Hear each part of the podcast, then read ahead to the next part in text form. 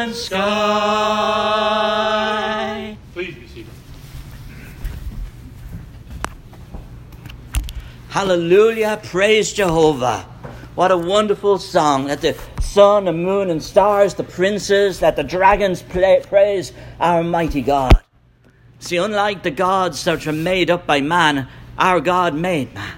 Our God is real. The God of Moses, the God of Elijah and Elisha, the God of David is the God of Paul. He's the God of Peter. And praise God, he's the God of you and the God of me. What a wonderful God we have. To know that he takes care of us. To know that he's looking out for us throughout our entire lives. Oh, when we look into the Bible, we see such wonderful examples of God's providential care.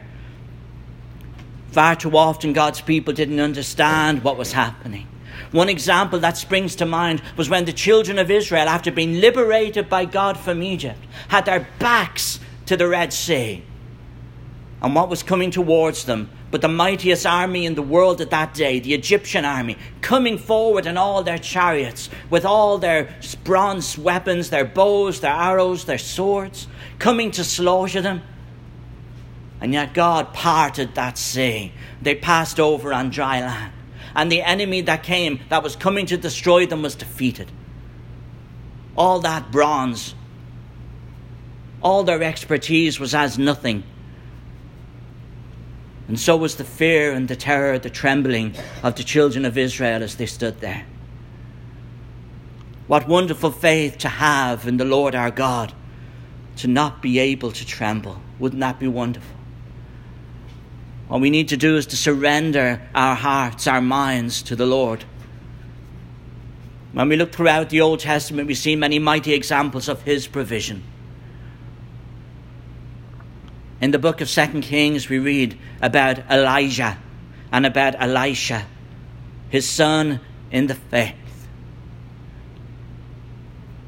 We read of an incident in Second Kings when God brought Elijah up to heaven. One of two men that never died. Enoch didn't die, God took him to heaven. Elijah didn't die, God took him to heaven. And Elisha, his son in the faith, this prophet in training with him, looked up and, and seen the mighty chariots of fire. He said, "Where is the Lord God of Elijah?" Second Kings two and verse fourteen. Always, always I have been glad that Elisha did not say, "Where is Elijah?" He had lost his friend. He'd lost his spiritual father. And if ever a sense of bereavement could have been justified, it would have been in the case of Elisha, for now he was on his own, in a sinful land, but never truly on his own. There's more that stand on our side. His only thought, though, was of the master and not of the servant.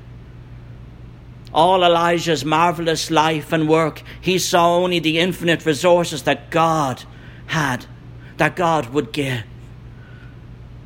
The deep cry of his soul was not for mere human sympathy, but for the manifestation of God's supernatural power and his presence in his life. The deep need of Elisha's life was that the same deep need, that, that is that same deep need that every earnest soul feels today. We need the revelation of God. We need the word of God, the comfort in there, and the realization of the supernatural. God is real. Our God is real. Elisha was thinking of all that God had been to Elijah. And he was longing that he might be able to, to be the same to him. Oh, brethren, that our hearts might have the same longing to know the God of Elijah and the God of Elisha. How much Jehovah had meant to the serpent, to the servant who he had just translated into his glorious presence. He loved God. Elijah loved God. Elisha loved God. Even though the nation had turned against him, they did not bow the knee to Baal. Suddenly he was called from the solitude of Gilead. This strange, lonely man whose life and character had been moulded amid the mystery, mystery of nature alone with his God, as he stood with his God. and against the many false prophets. He was immediately projected into the very midst of an age of unparalleled wickedness and a scene of godless culture and luxury. The beautiful capital of the ancient kingdom of Israel was under the dominion of the wicked and the worthless King Ahab. This man's conduct were wholly under the control of that infamous woman, whose name has forever since stood as the symbol of every kind of evil and wickedness, Jezebel, the Sidonian idolatress. You know, it is interesting to me that in the language of Sidon, the language of the Phoenicians, the name Jezebel means princess of Baal. And yet when her name is written in the Hebrew, there's a subtle play on words. A letter is spelled differently. So instead of her being glorified as the princess of Baal, she's known as the whore of Baal. That's what God thought of her.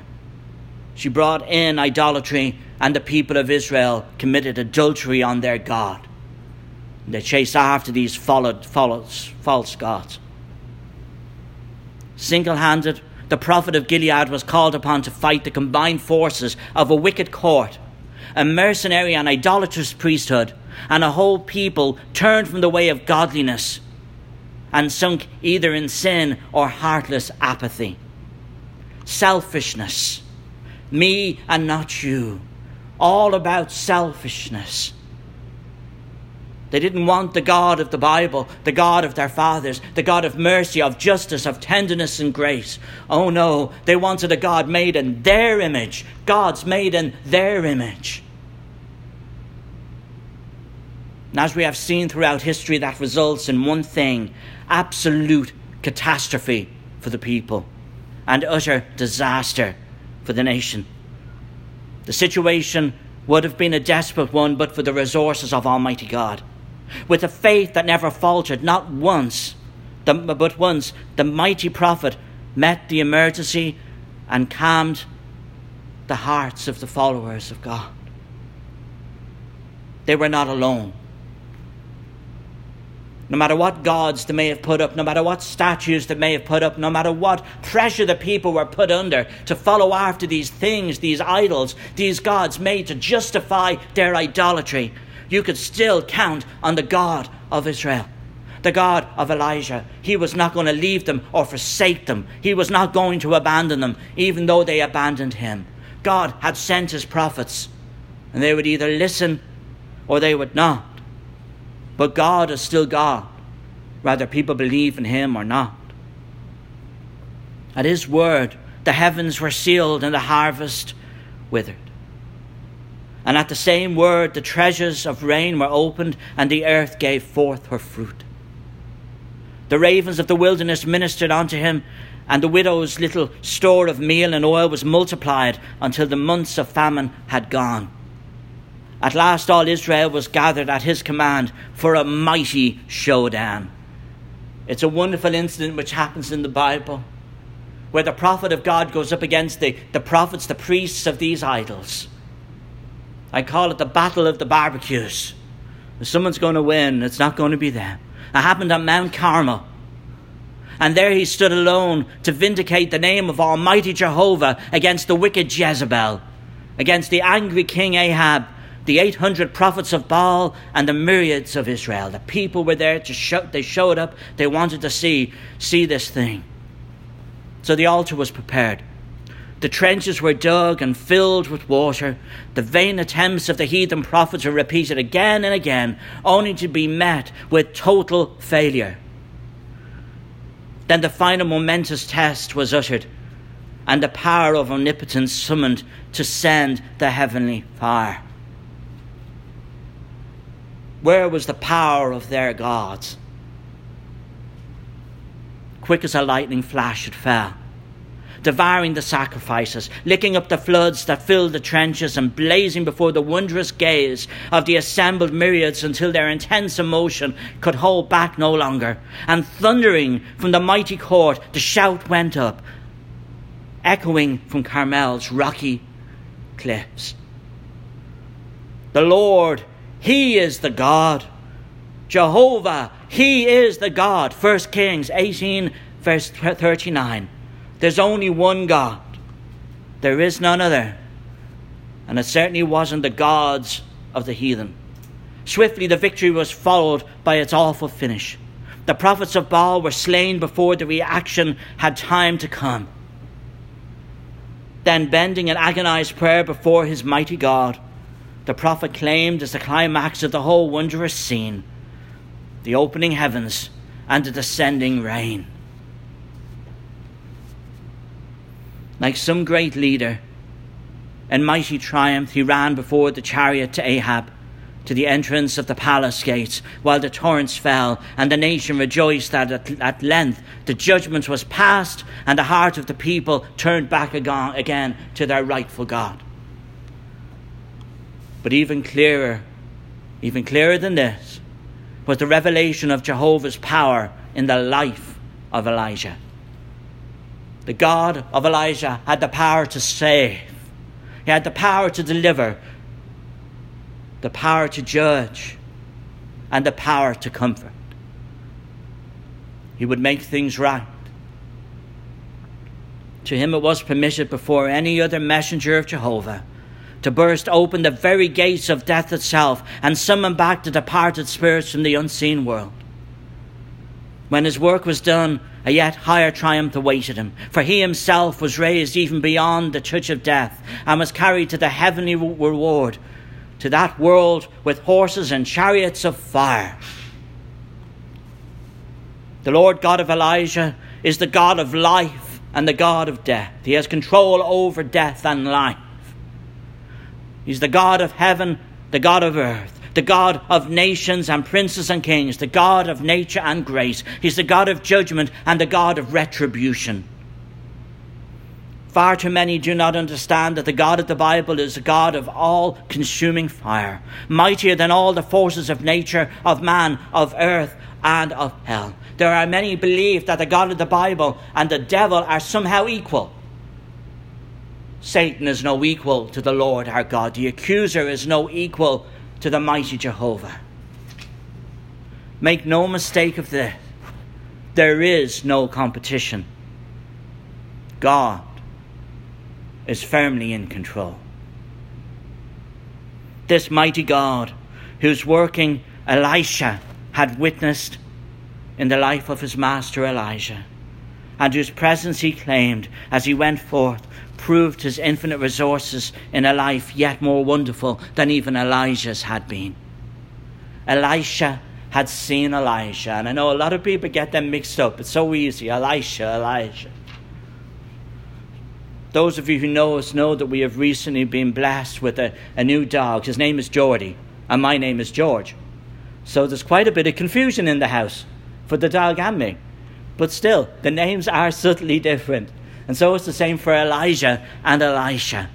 Elisha's seen Elijah's life. He's seen how God had taken care of him. That even when the enemy came about him, God took care of him. But Elisha, his life was a larger life than even Elijah's. While the prophet of fire was a more startling figure and perhaps reached at times a, a higher a higher flight than his successor, yet Elisha's sphere took a broader a broader sweep, and, re, and his reach had a plane nearer to humanity at large and more helpful to the ordinary man and woman.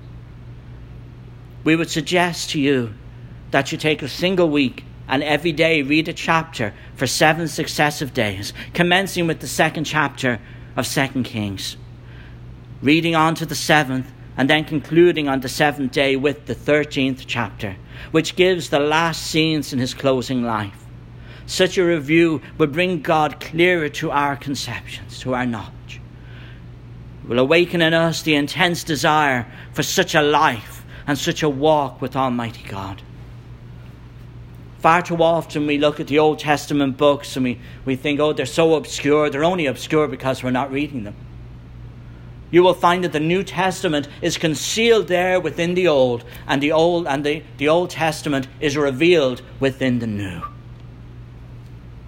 There are many great examples within the Old Testament, and these men's lives are great examples for us. So let us glance at some of these representative scenes from these chapters.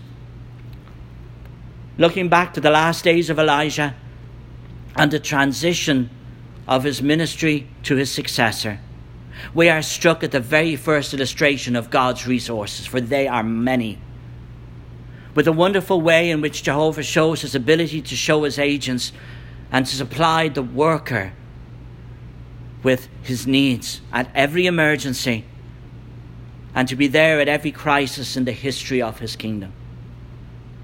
Elijah had just failed and fled from Jezebel in the supreme moment of his triumph, for fear of being slain. Too elated perhaps, the reaction that come before you was prepared to withstand it. And so that humiliating chapter is written in the story of his life. He arose and went for his life. First Kings nineteen and verse three. But notice something, and the reason I draw our attention to this. Notice how tenderly, how tenderly God dealt with him. He let him run until he was thoroughly tired out. He let him rest under the juniper tree and awoke him again and again and again, ministering to his hunger and weariness until the tired prophet was rested and refreshed. And then God sent him to Horeb that he might give him his last commissions. One of these commissions was a release from the work of which for a moment he allowed himself to grow tired, and with it the appointment of those that were to succeed him. Go, return on your way to the wilderness of Damascus, was the Lord's message. First Kings nineteen fifteen. And when you come, anoint Hazael to be king over Syria, and Jehu the son of Nimshi shall you anoint to be king over Israel, and Elisha the son of Shaphat shall you anoint to be prophet in your room. How swiftly he was excused, but it was merciful. How soon his successor was elected, and how easy it is for God to go through the court of a sinful kingdom or to the farm field where the humble Elisha is following the oxen and the plough and call for the instrument he needs just at the moment he is required of. Oh, how humbling it is to our self-importance and our pride. God does not need any voice, and it is just an honor and a privilege that he lets us serve him. We must not think too highly of ourselves. As I would remind any preacher, do not think too highly of yourself. Remember, in the Old Testament, God had a donkey proclaim his word to men. So do not think too highly of yourselves, as a great many do. I know of one preacher that said, whatever Paul could do, I could do. Really? You could speak Koine Greek and Latin. You could, you could heal people. I do not think so. We thank God that he has given us an ability just to speak, just to usher his words, sometimes loudly and sometimes softly, but just to usher his words and to say, obey the gospel, get right with God while yet you may. And we do this, we do this out of love, out of true love for the souls of humanity, knowing that only for God and only for the fact that somebody took a risk, somebody said and told the truth to us, that we too would be on that highway to hell instead of the straight and narrow road to heaven. Yes, God lets us serve him, and it is a privilege, not a burden. It is an honor to serve our worthy God. So let us be very careful how we get tired too soon or ask to be relieved. God may take us at our word, and he has plenty of others to fill our place. Secondly, we have another illustration in First Kings twenty-two thirty-four of how easy it is for God to pick out an instrument, even an unconscious instrument, for his work and for his plans. Long before he had decreed and announced the punishment of King Ahab for his crimes, and his long suffering had wait, and his long, and in his long suffering he had waited and spared the wicked king again and again and again. At last the judgment came. But the means were most solemn in their simplicity. Ahab was just returning from the battlefield where he had escaped the assaults of the foe. and was securely riding in his chariot away from harm and danger, back to his palace, back to his wife. And a certain man drew a bow at a venture, and the arrow spread, sped from the string, the sender neither knowing nor caring whither. At that very moment, by a slight movement, the joints of Ahab's coat of mail were opened at the very spot which that arrow struck. It entered and pierced him to the heart, and he cried, "Carry me out of the host, for I am wounded." And as the sun sank in the west, his life ebbed away. And the judgment long threatened was at last fulfilled. Yes, it is. It is easy for God to strike at his foes. How little we need to worry and trouble ourselves about our enemies. Paul writes in Romans twelve nineteen, "Dearly beloved, avenge not yourselves, for it is written, vengeance is mine. I will repay, says the Lord." A blatant infidel, it is said, was once returning with a party of his friends from a marketplace. And he had been cursing God all day and all night. And his friends were cursing God. And as they were coming home, a tiny little fly got under the saddle of his horse, bit the horse through him, and he broke his neck. Do not curse God. The God we talk about, the God of righteousness, of judgment, is the God of Elisha, the God of the apostles. This is our God. And let us trust him. Let us fear him. Let us honor him in all our ways, in humbleness, in thankful praise. Let us commit the keeping of our souls to him who is a faithful heavenly Father, our faithful Creator. The God of Elisha is the God that can remove the most formidable difficulties from our pathway. And it's so hard when we face those trials and tribulations, isn't it? When, like the children of Israel, we feel as if we have our backs to the sea, that there's no hope, that there's no way out. It's then that we need to cast all our cares upon God. There are many people who would look upon us in our the hardest times in our lives and say, "We've driven them to their knees." Yes. Christian is never more powerful than when he is on his knees to his heavenly Father. Because there you have the best shot at deliverance. The moment Elisha had received the promised power of the Spirit of God, he was met not by bands of welcoming angels, but by the swelling tide of the angry Jordan that refused to allow him to pass over to the field of his future ministry, where the critical young students of Bethel were watching to see what kind of prophet he was. But with the single cry, "Where is the God of Elijah?" he smote the waters and called upon the same almighty resources, and the floods divided, and the angry torrent became an escort to open the way to the other side. And as he marched across in triumph, the critical students, those who would learn from him to be prophets, to be preachers, awed and humbled, bowed at his feet and humbly said, "The spirit of Elijah does rest on Elisha."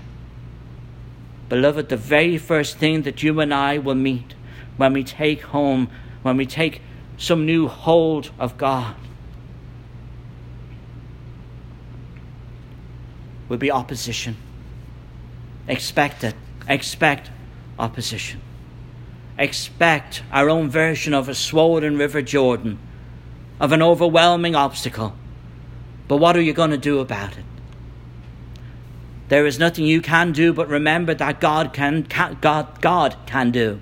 And God can turn at once your weakness into strength. From your doubts and difficulties, he can give you strength. He can give you sufficiency. And your cry will be, "Who are you, O great mountain?" Before the God of Elisha, you shall become a plain. Zechariah four and verse seven. God will smooth those pathways for us. We must trust him. The God of Elisha is able to control the forces of nature. In Second Kings two twenty and four forty-two, there are two fine examples of the power of God through his servant Elisha in the natural world. The first is the healing of barren soil by the sprinkling of some salt unto the spring of waters. And the second was a multiplying of the bread, which the wants of a, of a hundred men were satisfied from twenty little buns, even as in later ages on the Galilean shore, the five thousand were fed by the Master's miracle. And we still have a God who can help us. He can help us on the farm. He can help us in the kitchen. He can help us in the field, in the crops, in the harvest, in our lives. He gives us our daily bread, the word of God as well. He can multiply the little which the housewife has until it becomes an ample store for her little family circle. So God is work, working today. He works in our lives. As we read the word of God and his will is revealed in our lives, it emboldens our souls. It encourages us at times of stress. The God of Elisha is a God of emergencies. In the third chapter of Second Kings, we read about the story of a water famine in the Valley of Eden, in the wonderful deliverance and the wonderful deliverance which came through Elisha. This says the Lord, was the prophet's answer to the unbelief of Jeroboam and the fears of King Jehoshaphat. You shall not see wind, neither shall you see rain, yet that valley shall be filled with water, that you may drink, both you and your cattle and your beasts. And this is but a light thing in the sight of the Lord. He will deliver the Moabites also into your hand. The God of Elisha can send water where there is neither wind nor rain, and nor any outward sign of it. He can give us help when all human life, when all human help fails us. He can give us help when, like Jehoshaphat, we are even in a place where we sh- would, should not be. And it is but a light thing for him to do the greatest of things for those who trust him and love him. His resources are so superabounding that we can never exhaust them. And what he does for us is but a loving provocation for us to ask him to do yet more. The God of Elisha is the God of grace as well as of temporal blessing. The fourth chapter of Second Kings gives us an incident, gives us an incident of the widow's oil and the wonderful deliverance it wrought for her as he poured into it, poured into the empty vessels that oil and multiplied it and grew it until it became a fortune, enough to pay off all her debts for all of her days. We all need to use what we have and to take the trials and needs that come to us as empty vessels into which the, he can pour his fullness and transform every difficulty into an occasion of blessing and an occasion of praise. The same God still waits and wants to heal all that will come to him in the same patient, persistent, and overwhelming faith. You see, the God of Elisha is the God of the supernatural. He is the God who reveals himself through us in the Scriptures. He is the God who gives us hope where there is no hope. The incident of the sixth chapter of Second Kings is like a fine is a fine illustration of the principle of the supernatural.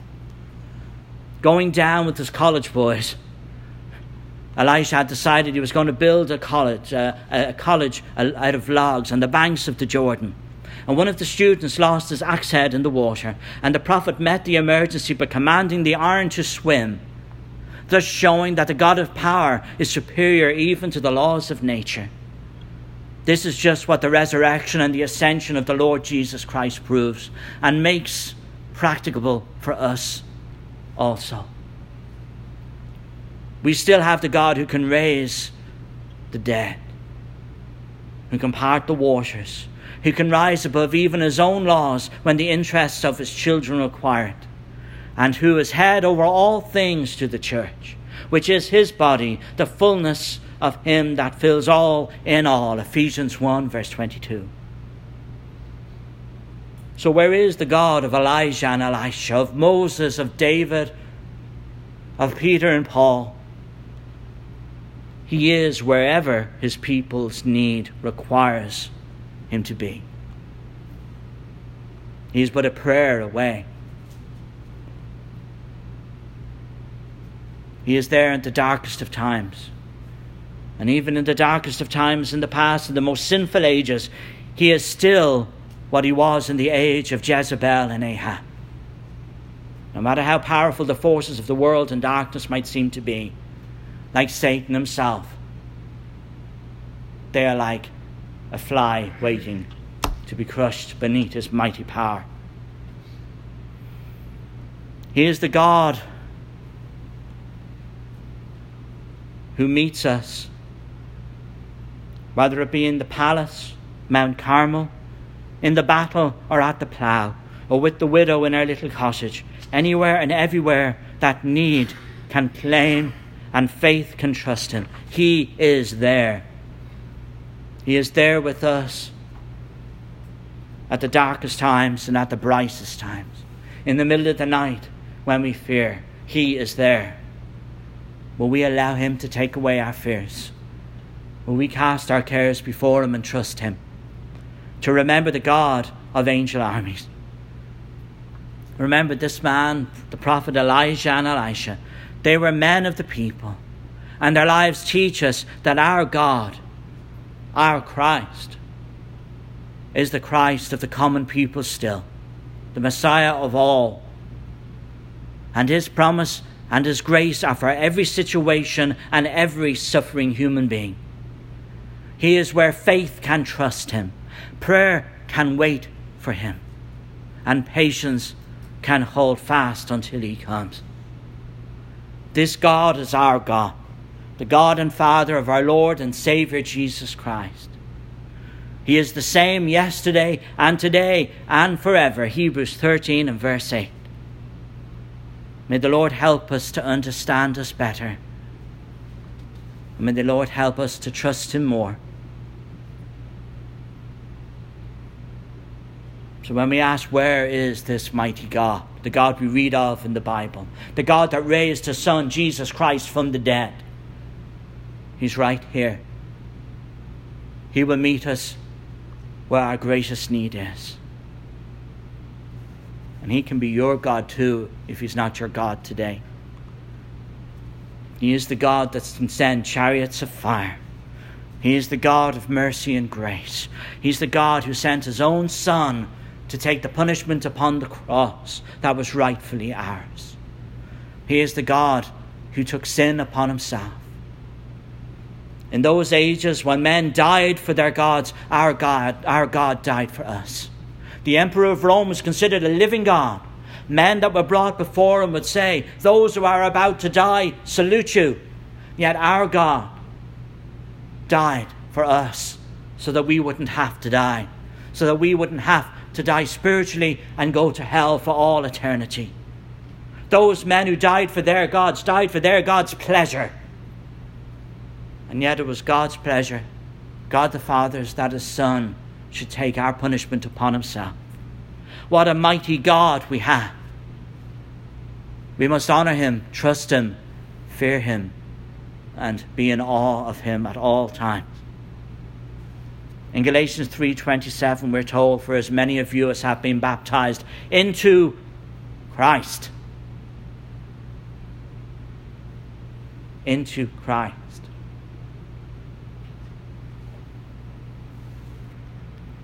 In Acts twenty-two sixteen we read of the urgency of it.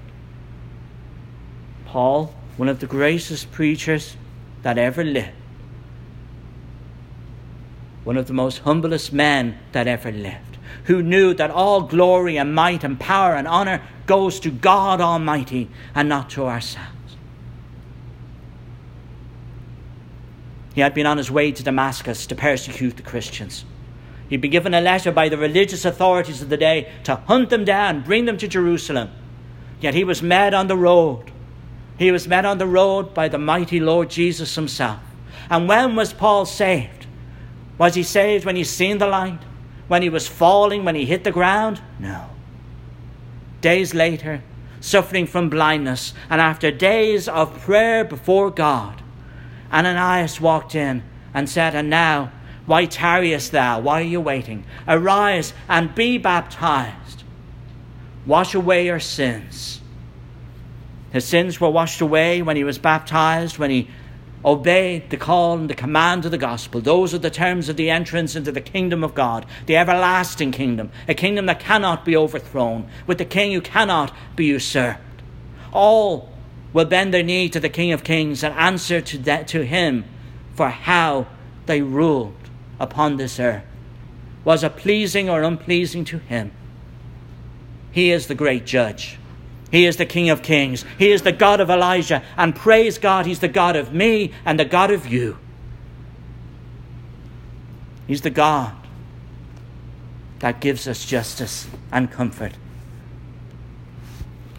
And when you're baptized for the forgiveness of your sins, knowing your sins are washed away, you will sleep the sleep of an innocent babe that night, knowing that you are right with God. We serve a mighty God. If you're not a Christian this day, I beg you with all my heart and soul, get right with him while yet you may. And if you are a Christian and you need our prayers, our help in any way, we are here for you as we stand and sing the song of invitation. Thank you.